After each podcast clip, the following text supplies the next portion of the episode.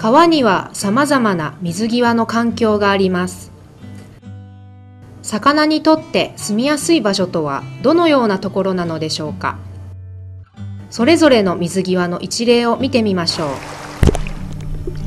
う。コンクリートで覆われた単調な水際の様子です。ここでは魚の姿がほとんど見られません。次に植物のある水際です。草陰に魚が見られます。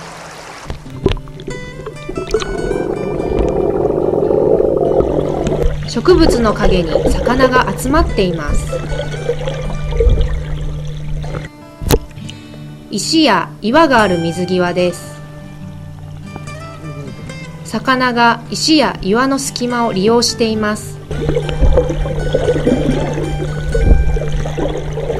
植物や石、岩の水際は流れが緩やかになること、隠れ家ができるなどの理由から魚が住みやすい場所になっていると考えられます。